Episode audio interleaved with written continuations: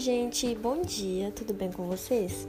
Então, meu nome é Lavínia e eu tô fazendo o trabalho juntamente com a Ana Carolina Moura e vamos falar um pouco sobre a terapia manual.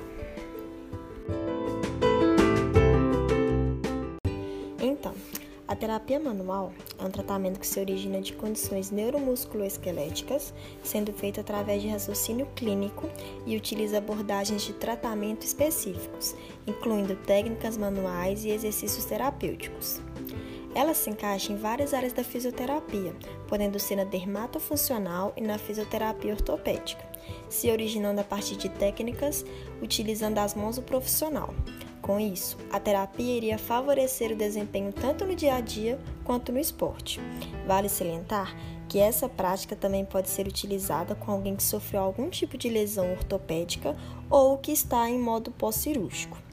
Esse tipo de terapia age na intervenção de doenças ortopédicas e neurológicas, utilizada também no tratamento de várias patologias, como dores de cabeça, imobilização e até disfunção vertebral. isso, as diferentes técnicas para que seja feita a manipulação, mobilização e alguns exercícios específicos podem ser através de contatos suaves ou mais rigorosos.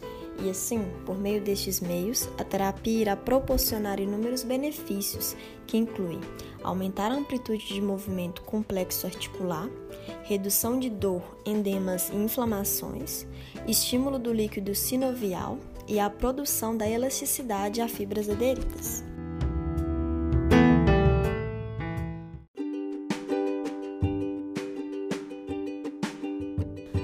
Bom, a importância da terapia, apesar da grande variedade de abordagens e lógicas, há por trás de tudo isso uma série de regras e técnicas para que a terapia manual possa ser aplicada de forma correta. Dentre elas, temos colocação de mãos. O contato com o paciente deve ser o máximo possível. A mão do profissional deve se moldar na área em tratamento, de maneira que as forças sejam, sejam atribuídas sobre a área maior. Duração, tipo e irritabilidade dos sintomas. Por meio dessas informações, o fisioterapeuta identifica algumas ações para determinação da intensidade da aplicação de uma técnica selecionada. O paciente e a posição do fisioterapeuta. O posicionamento correto do paciente é essencial tanto para ajudá-lo a relaxar, como para garantir a utilidade da mecânica mais segura para o corpo.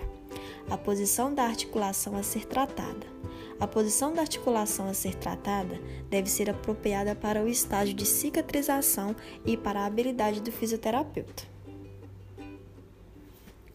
Bom, gente, então é isso. A gente quis trazer um pouco sobre esse assunto que é muito relevante para a nossa área e eu espero muito que vocês tenham gostado. Muito obrigada e tenham um ótimo dia.